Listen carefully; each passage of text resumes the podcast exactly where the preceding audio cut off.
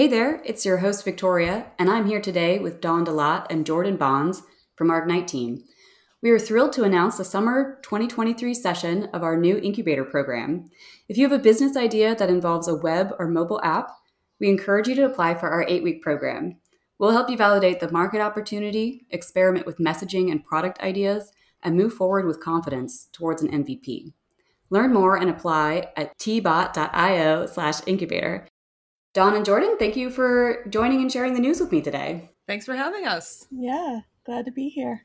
So tell me a little bit more about the incubator program. This will be your second session, right? Indeed. We are just now wrapping up the first session. We had a really great eight weeks and we're excited to do it again. Wonderful. And I think we're going to have the person from your program on a Giant Robots episode soon. Wonderful. Maybe you can give us a little preview. What were some of your main takeaways from this first round? You know, as ever with early stage work, it's about identifying your best early adopter market and user persona and then learning as much as you possibly can about them to inform a roadmap to a product. What made you decide to start this incubator program this year with Thoughtbot?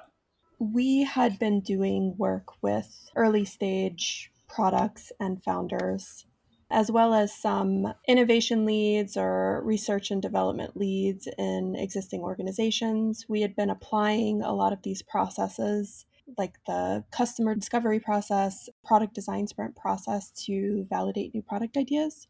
And we've been doing that for a really long time. And we've also been noodling on this idea of exploring how we might offer value even sooner to clients that are maybe pre software product idea like many of the initiatives at Thoughtbot, it was a little bit experimental for us. We decided to sort of dig into better understanding that market and seeing how the expertise that we had could be applied in the earlier stage.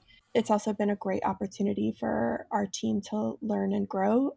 We had Jordyn join our team as director of product strategy their experience with having worked at startups and being an early stage startup founder has been so wonderful for our team to engage with and learn from and and we've been able to offer that value to clients as well.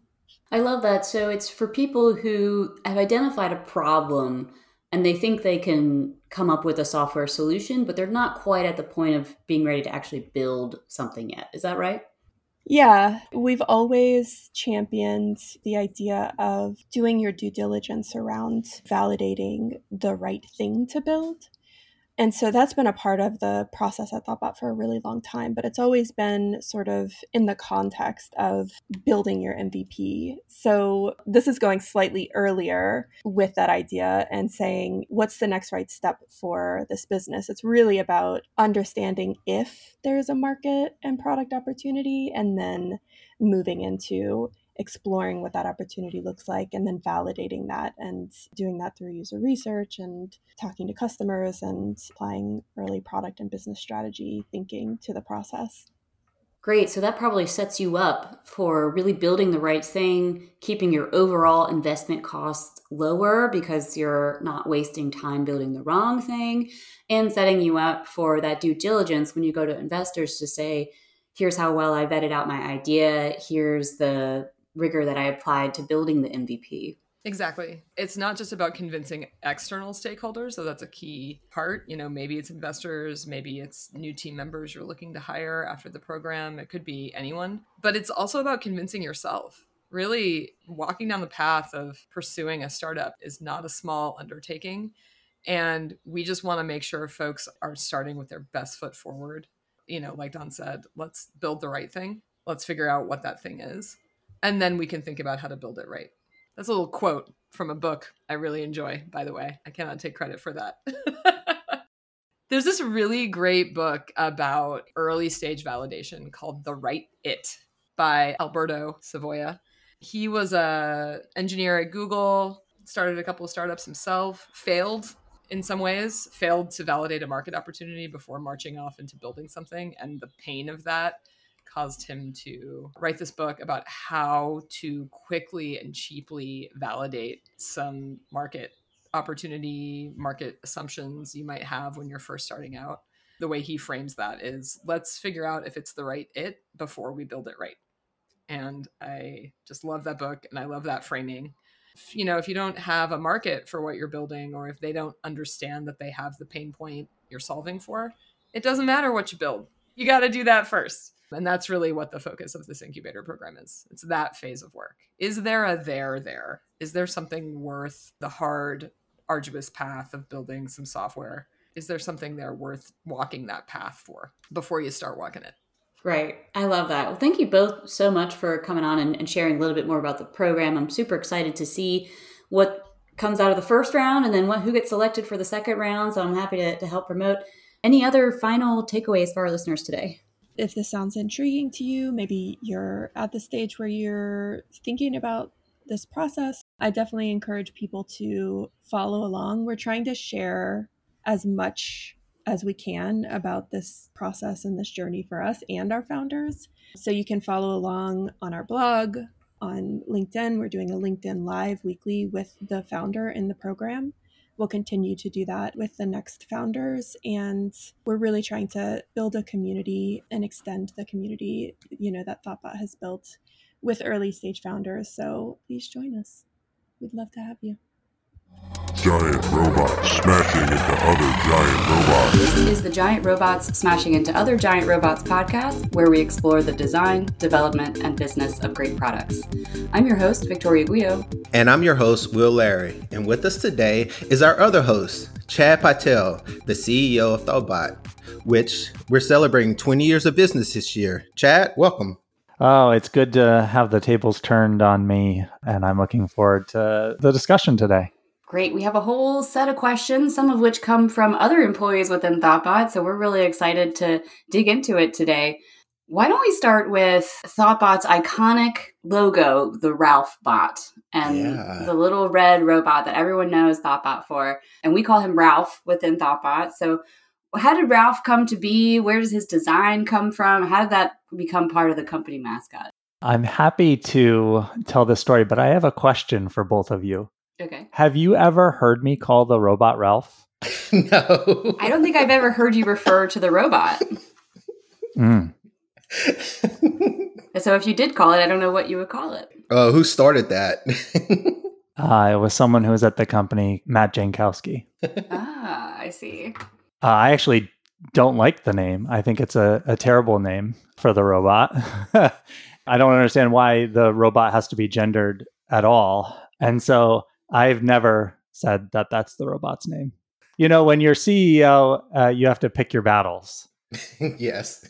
yeah. So the that's the unofficial name of the robot, I think. And uh, Matt started calling it that because Matt's a big fan of coming up with names for things. And yeah, so at some point he started calling it that, and it sort of stuck as people joined the company and just sort of assumed that that's what the robot's called we didn't start with this logo. The logo has always been a robot, but the thing we started with, it was an illustration of a based off of a tin robot that I think either one of us had or that we saw a picture of.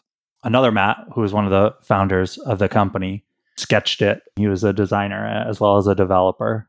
And we used it for a few years, but what we learned over the course of it as we gain more exposure is that actually it's a really common tin toy robot and you can find a lot of other art and illustration and uses of it in stock photography and everything which at first was good because then we could get a bunch of stuff stock photography and it was our logo. But then we realized ooh this is not something that we really own or have control over.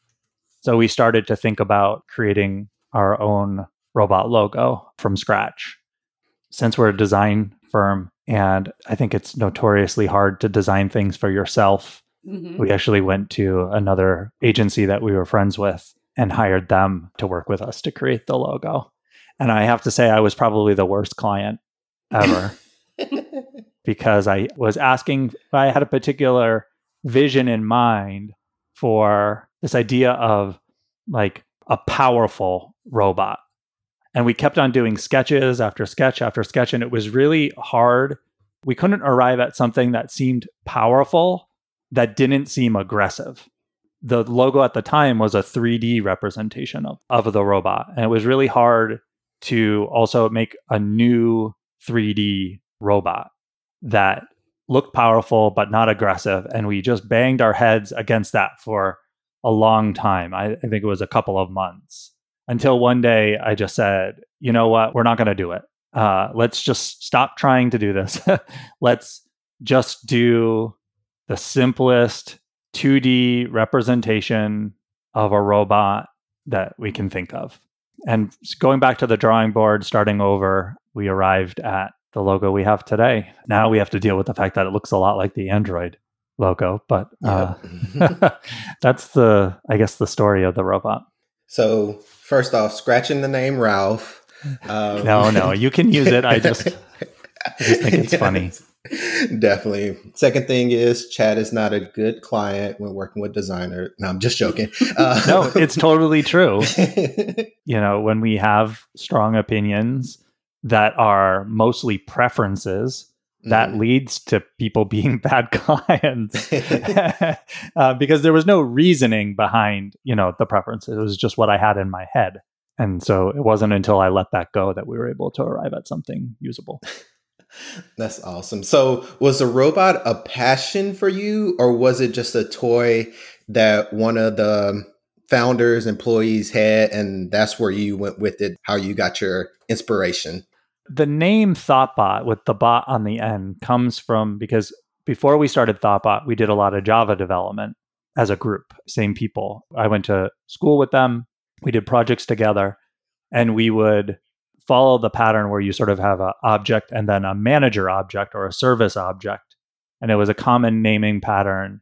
If you have like orders or customers, then the service object might be called order manager or customer manager.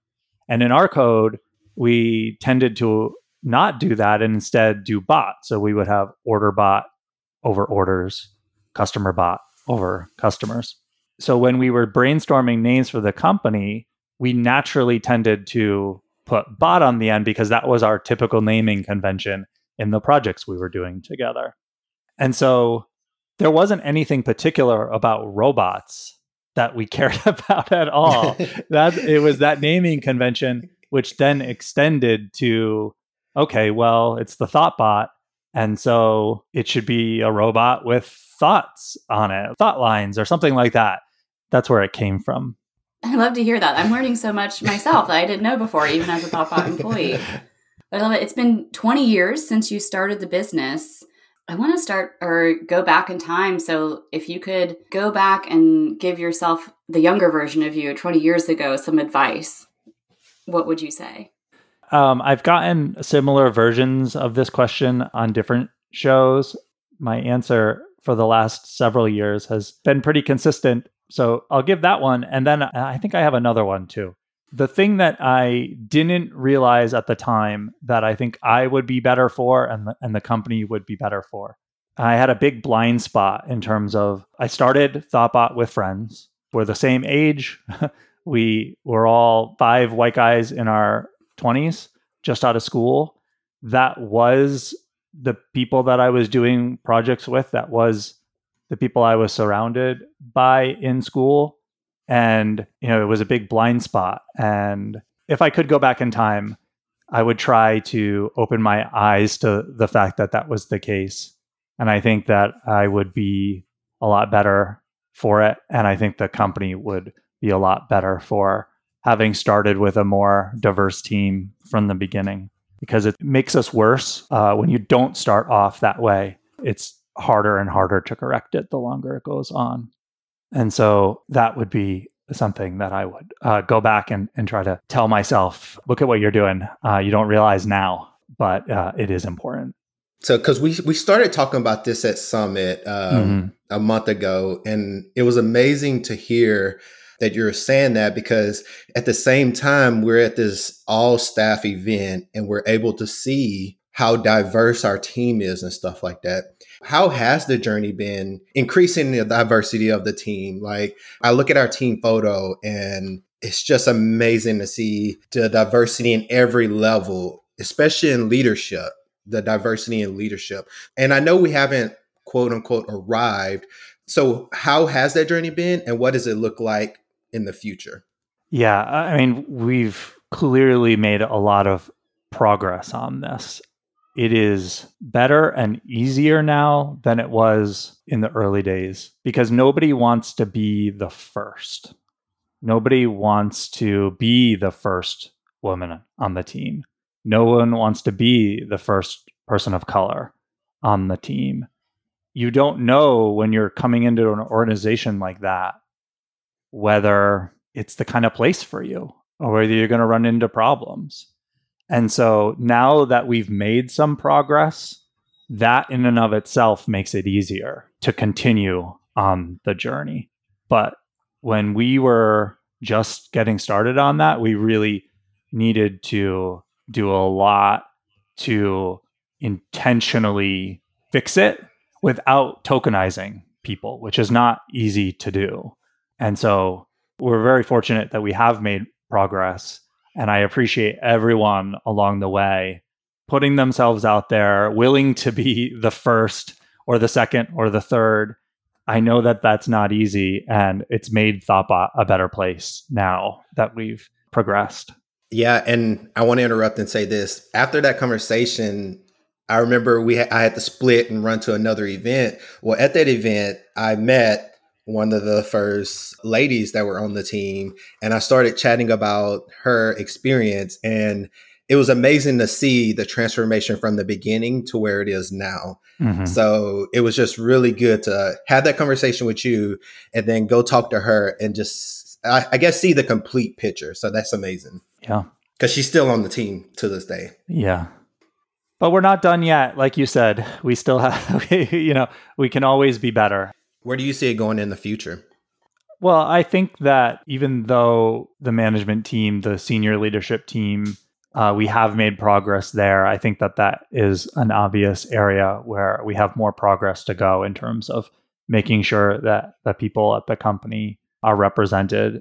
Uh, the demographics of the people at the company are represented at every level of the company, especially when you have a culture like we do where the leaders are the people who have been here the longest. And we don't have so many of those positions opening up over the years. In fact, over the last five years, we've eliminated more of those positions in order to reduce overhead and, and to stay financially sustainable. So we actually have less of those opportunities than we have in the past, and so that that holds us back. Uh, and so we have to we have to figure out how to how to handle that and to do better with that. Uh, the other is, you know, one of the biggest changes of the last three years is going fully remote. And that has enabled us to hire the best people, no matter where they live in the time zones that we operate in. And that has been really great for bringing new people, new energy onto the team. That is going to continue into the future. And we're going to see the demographics of the company continue to shift away from the United States. 60% of the company is now outside of the US, and that's going to keep on going. And that doesn't make us any worse off, it makes us better. Yeah. Yeah, I wanted to ask you about that. So, Thoughtbot, as I understand it, before we went fully remote, was known for having an amazing in person office culture. So, what was that shift like for you, and how do you maintain that company culture after going fully remote? Well, here's the honest answer. The, the honest answer was I was already not part of that office company culture.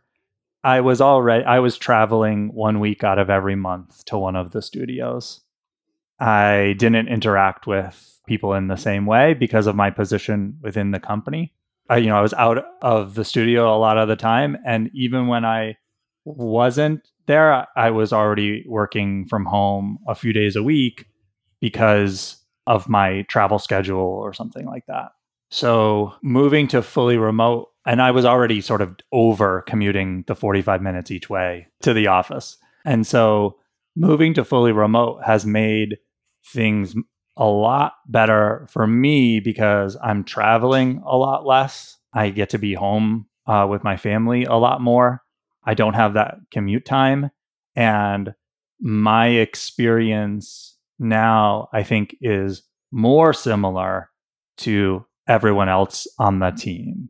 And I feel like we're all sharing more equally in what the experience is at Thoughtbot. And so when I work to improve that, I'm not only working to improve it for me, I'm working to improve it for everybody. And so there are trade offs. Uh, it is certainly different for the individual designer or developer at Thoughtbot than it was before. But I think that the benefits of having the team that we have now, people being able to live where they want to live, to get that commute time back, outweigh the downsides of changing that company culture. The other part is about just that shift, right? Of Mhm. it was COVID. Obviously, a lot of people were going remote at that time. So I'm just curious how that experience really happened for Thoughtbot. I know how it happened for me at the company I was at. yeah. Well, it was certainly abrupt, you know, and at the time we thought, okay, we're going to shut down the office for two weeks and then we'll all be back. And that very quickly was proven to be wrong. When it came to our actual work, the biggest shift we had was in the way that we collaborated with clients, but we were already collaborating with each other across studios in a distributed way. And so that was a natural, a more natural progression. I think the biggest shift was the way that our projects were working and collaborating with clients. You know, we would have clients in the office with us too, sitting right next to us.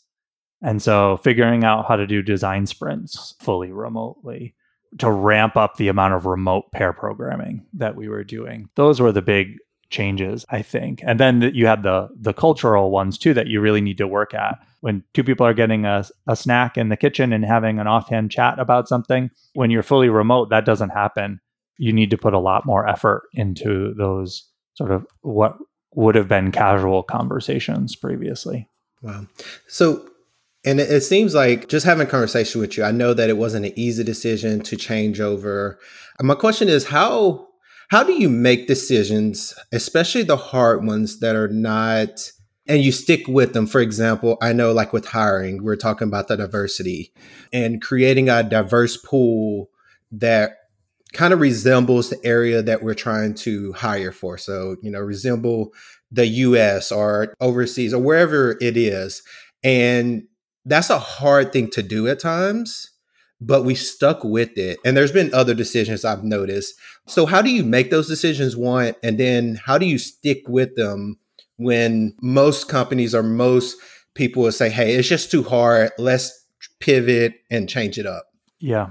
We have our values, five core values. And one of them is fulfillment. And I often refer to that as our North Star value, meaning that when we're faced with a decision as a company or as individuals, fulfillment is often the one that we most often look to as the guide for which direction to go in. hmm And I think that that is really powerful for us. It causes us to choose things that other companies might not choose.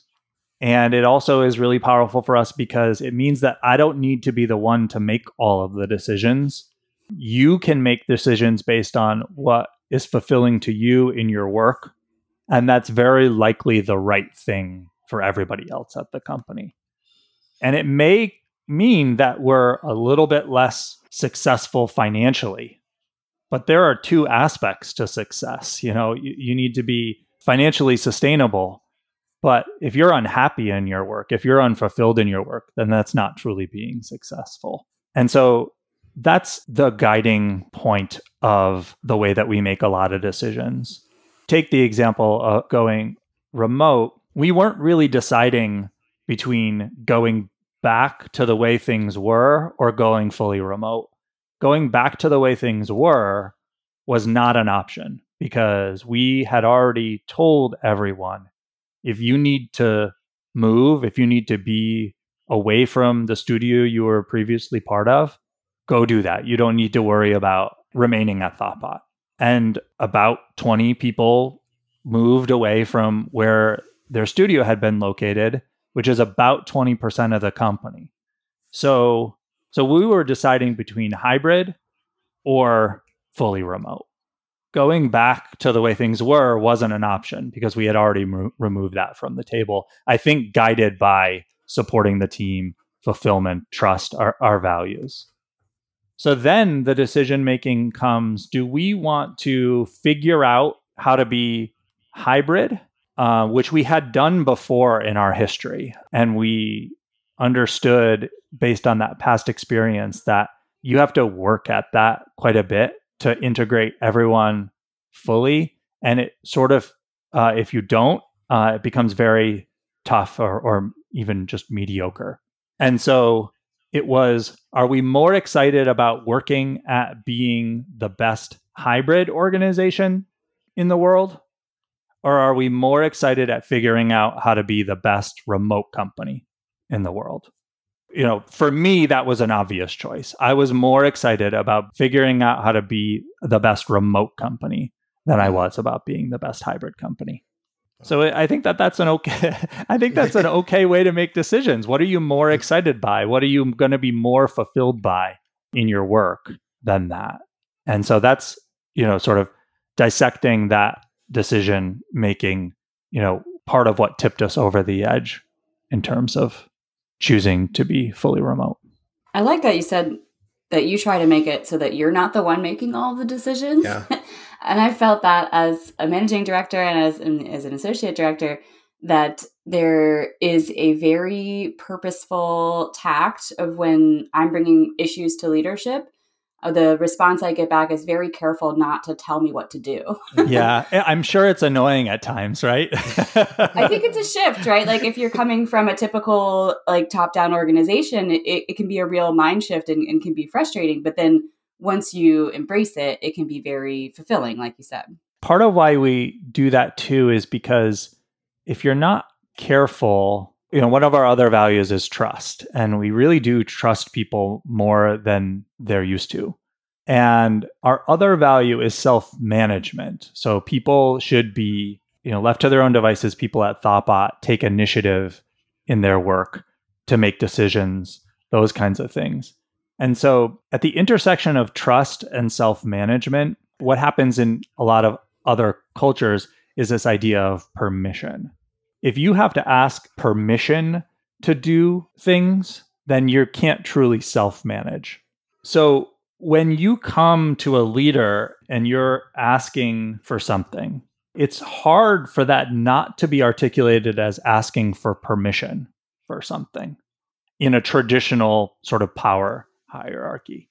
I encourage people at Thoughtbot to think about in the way that our culture works, it's a lot better to frame things as asking for advice. Because there are people who have more experience in a certain area than you or whatever. And so a much better way of framing the conversation that you want to have with those people is instead of just asking open-ended questions which are very easy to misunderstand as basically just asking for permission to do something. It's better to say, like, here's what I know.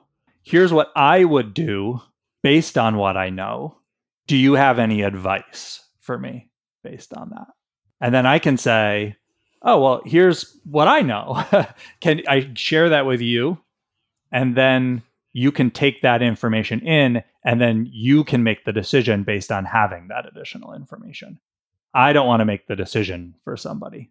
That's the way I think about it if you're not sure what's happening, it can be pretty frustrating in our culture because we are sort of like averse to telling other people what to do. We're happy to help people and give people information, but we don't like to tell people what to do. Yeah, and I've definitely felt this even even as a developer here, but it has been the perfect fit for me because I love the um, hey, we trust you go and do it. Go make decisions. Hey, even if you fail, let's come back and talk about it and move forward. But also the pushing me out of my comfort zone. There has been numerous times I'm like, yeah, I don't think I can do that.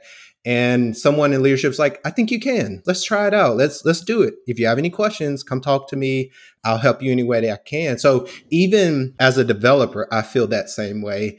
And so I guess my question for you, Chad, is there's been a lot of decisions that I've seen you make, or even this part right here, the trust, and just because sometimes money can override that when you're a CEO, especially uh, because of jobs and everything. But you said fulfillment and you had the values. But Chad, as the CEO, like, why do you personally lead like that and make decisions like that?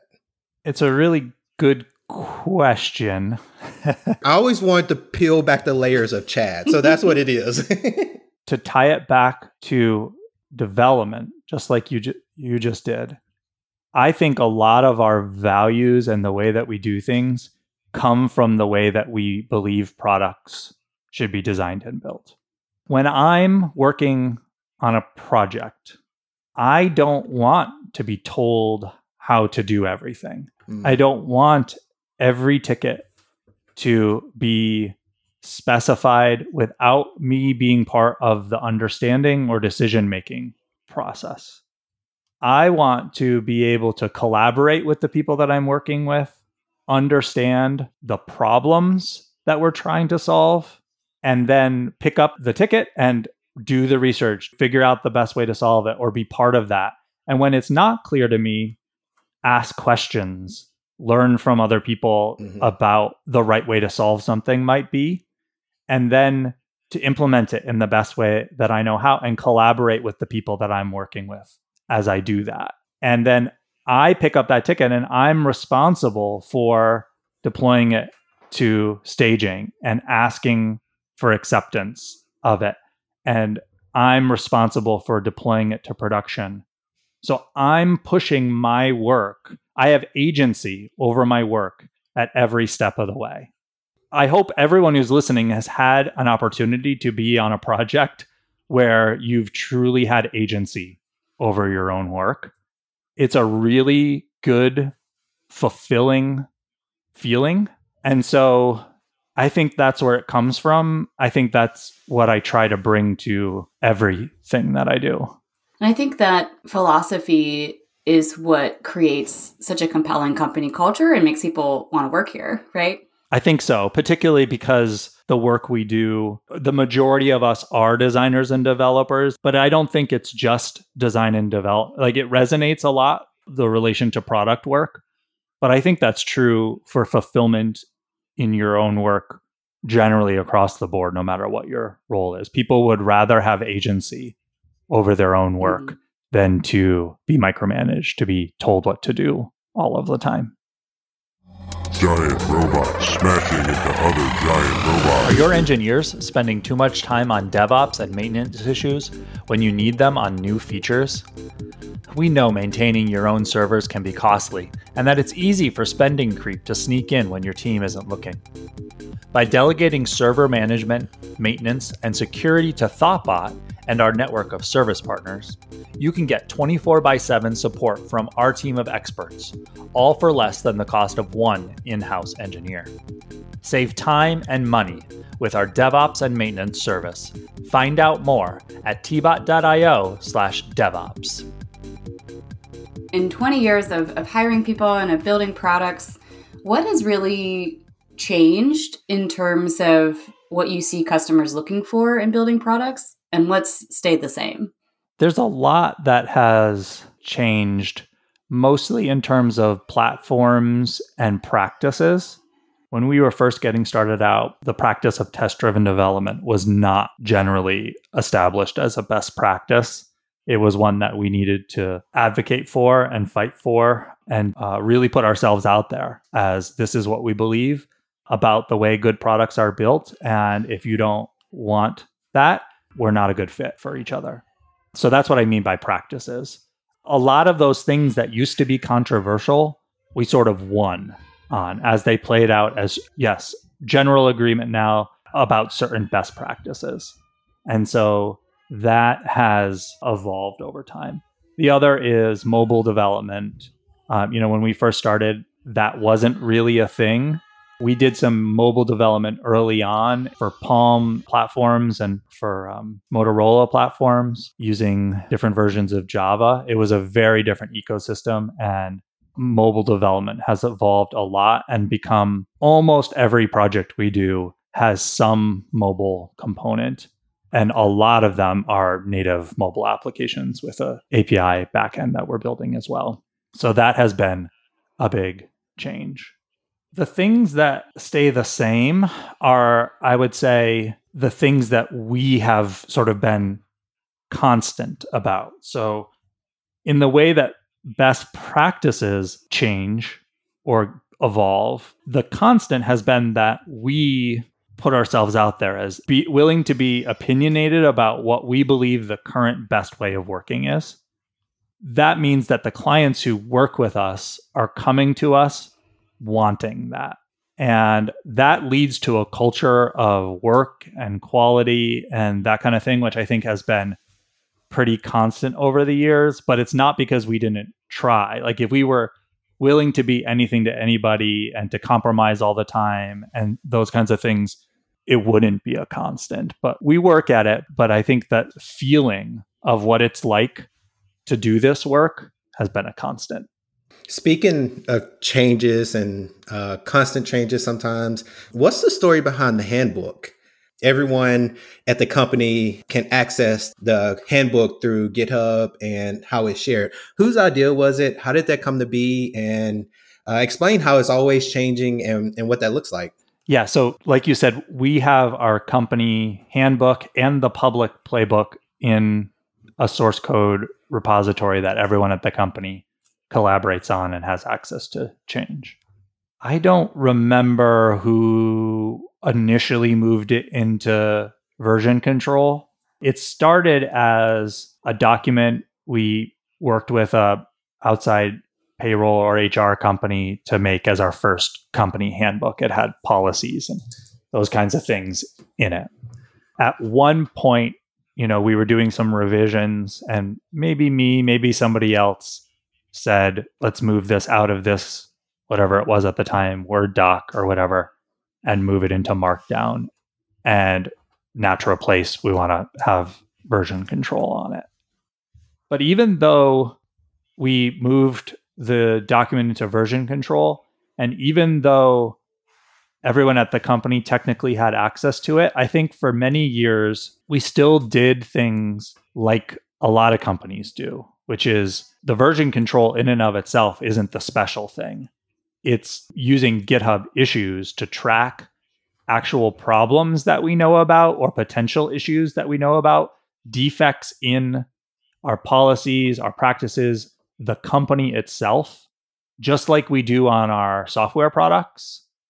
That was the actual fundamental shift that we made because it completely changed the way that we make yeah. change at the company and or and organize the work that we do to improve the company.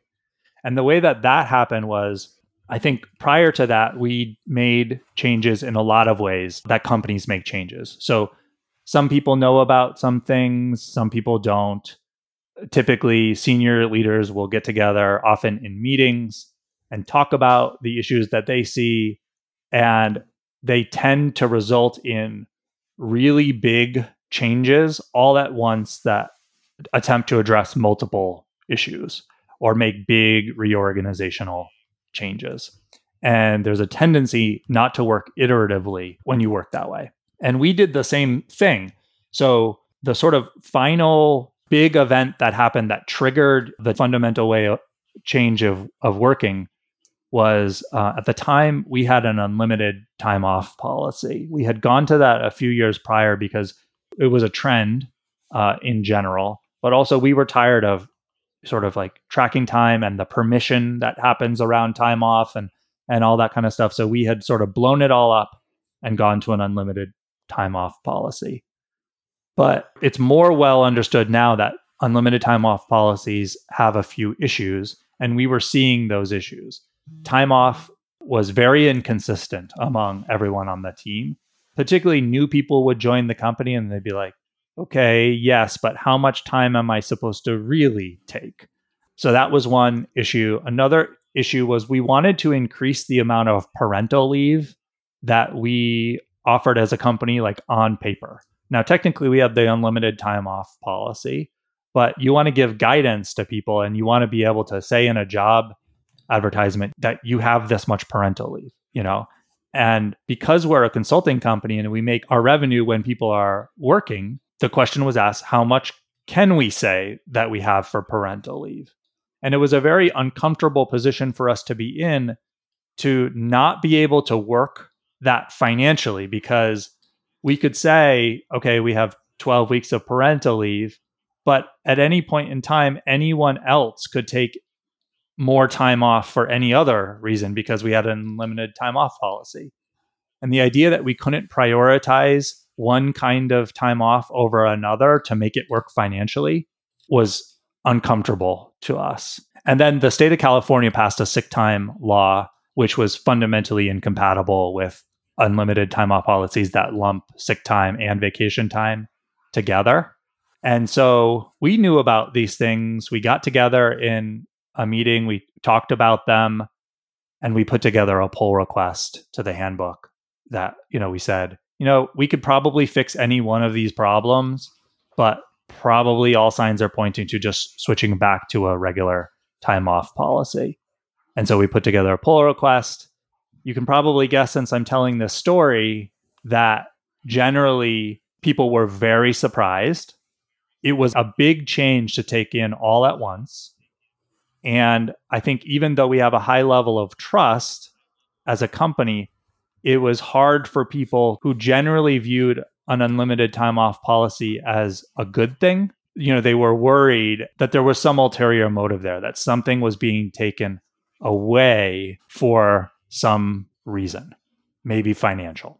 So we worked through it, and the pull request is there for everyone in the company to see. You can see Anna, when she opened the pull request, outlined all of those reasons why, but it was a lot of information to take in. And after we made it through, it sort of caused me to reflect on the process. And there was good criticism from members of the team at the time about the process. And we really took that in. And I think it was the state of California passing that law that the solution that we arrived at to mind for me because they passed the law in whatever it was, the spring or the summer, and it wasn't going to go into effect until the new year. And that's really no different than, you know, a new version of a library is going to come out or a new version of an operating system or a browser is going to come out and we know it's going to break our app. What do we do? We create a ticket in the backlog we describe what the problem is, we prioritize it among everything else we're working on, and we make sure that the fix is in place in time for that to be released. And yet, we weren't doing that for these very obvious defects or things that we knew were going to break an existing policy against this kind of stuff. So I was like, we could use GitHub issues to log problems that we know about that are out there. And not only would that have led to a lot more transparency along the way, when a change was made, people could have come along that journey with us of identifying the problem, being aware of it, being part of problem solving and coming to a resolution, and then getting a pull request. But more fundamentally, I think once you start to work that way, probably would have never made the change that we did in the first place because this way causes you to work more incrementally, to work more iteratively, to take each of the problems to try to identify the root cause and the best way to fix it. And very often that is a smaller change that you can put into place more quickly. And we know that we don't need to get it perfect. We don't need to change absolutely everything about this all at once in order to fix every problem. We just need to make tomorrow better than today. If we can do that, then we know that over time, it adds up to significant positive change that is very different a year from now or two years from now than what we're doing today. But we do that by chipping away and making tomorrow better than today. And so, working this way with these discrete tickets, with this thing, there are downsides too. Don't get me wrong. It's not all sunshine and rainbows. It's hard to work this way. But those are some of the benefits and sort of the story of how we arrived at how we how we do things. I love that because I'm familiar with uh, creating PRs, commenting on PRs, just giving feedback through PRs. And also, I've never been in a leadership meeting at ThoughtBot, like just never been in one. But I know that if I comment on a PR, my voice is heard in a leadership with leadership making a decision. I love that idea. Mm-hmm. Yeah, leadership meetings at Thoughtbot are are actually very boring because the only things that we're talking about that aren't represented in GitHub issues are things that aren't proper for GitHub issues. So they're individual personal problems or things like that or hey, we're doing a leadership training and you know talking about that. Actual change, actual things that happen are represented in those GitHub issues. Uh, and that's why it's super important that we have issues for everything because when we truly work this way, if something's not represented as an issue, it's not getting worked on. There's not a lot happening in leadership meetings other than those things that aren't ideal for GitHub issues, or we're going through and we're saying, hey, this issue has been sitting around for a while, or what's the update? And you'll often see someone comment after the fact about an issue. Now, that being said, there, I think one of the hardest things about this is that when you expose these big issues, it can be a little discouraging over time to have them be around there, to be not closed. But the way I'll bring this back to our product work as well, like when you identify, at least this is the case for me, a bug could have been there for two years and I don't know about it. And therefore, it's out of sight, out of mind. I didn't know about it. But the minute I find out about a bug in a product that I'm working on, I can't stop thinking about it and I want to fix it so badly. It becomes my top priority right away. and I have to remind myself that just because I know about something now doesn't mean it's actually the highest priority item or that I can fix it or that I should take the time to fix it. I know it's my natural tendency to do that. So shedding light on something, that's positive in and of itself. And then we can chip away at that over time.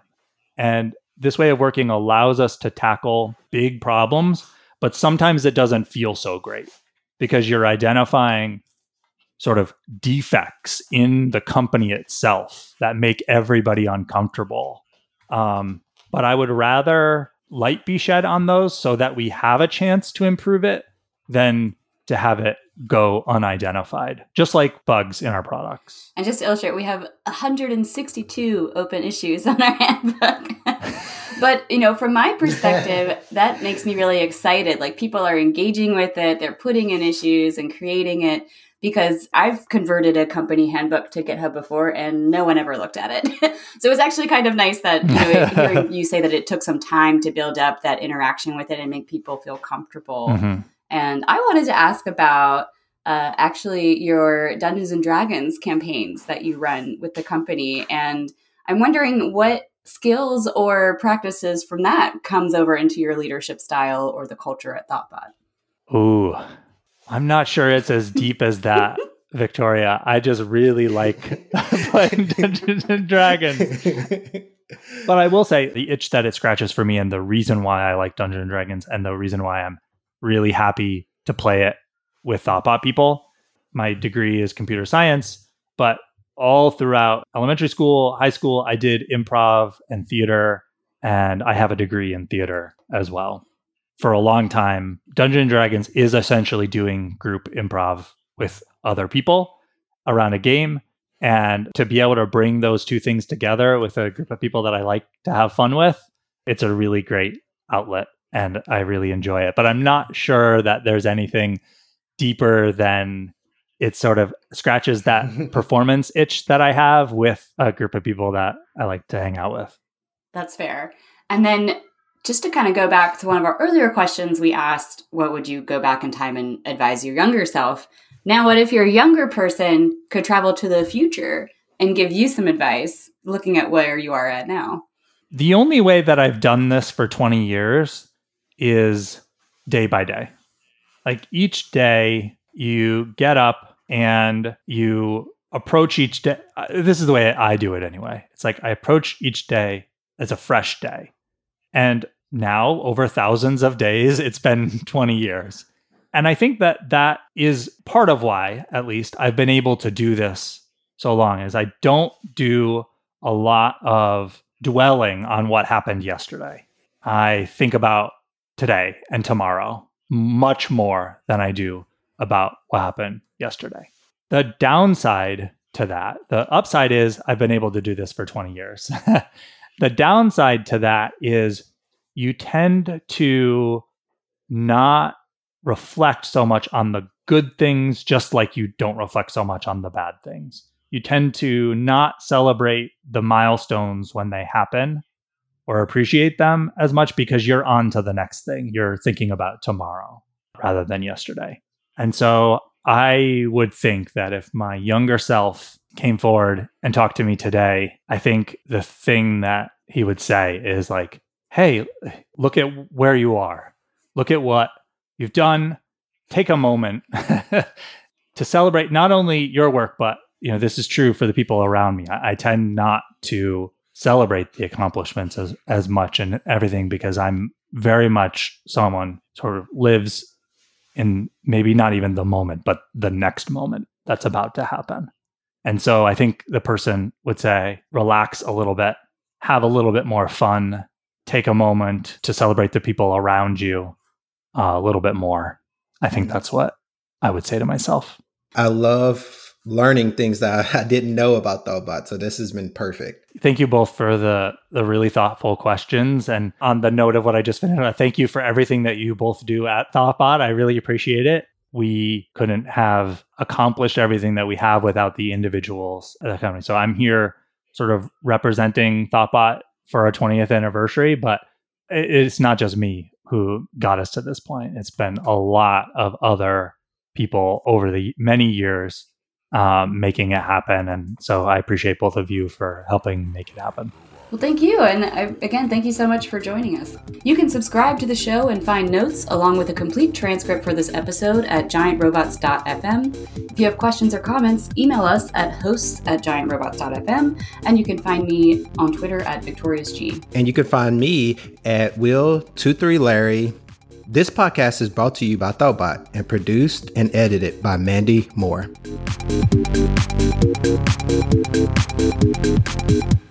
This podcast is brought to you by Thoughtbot, your expert strategy, design, development, and product management partner. We bring digital products from idea to success and teach you how because we care. Learn more at thoughtbot.com.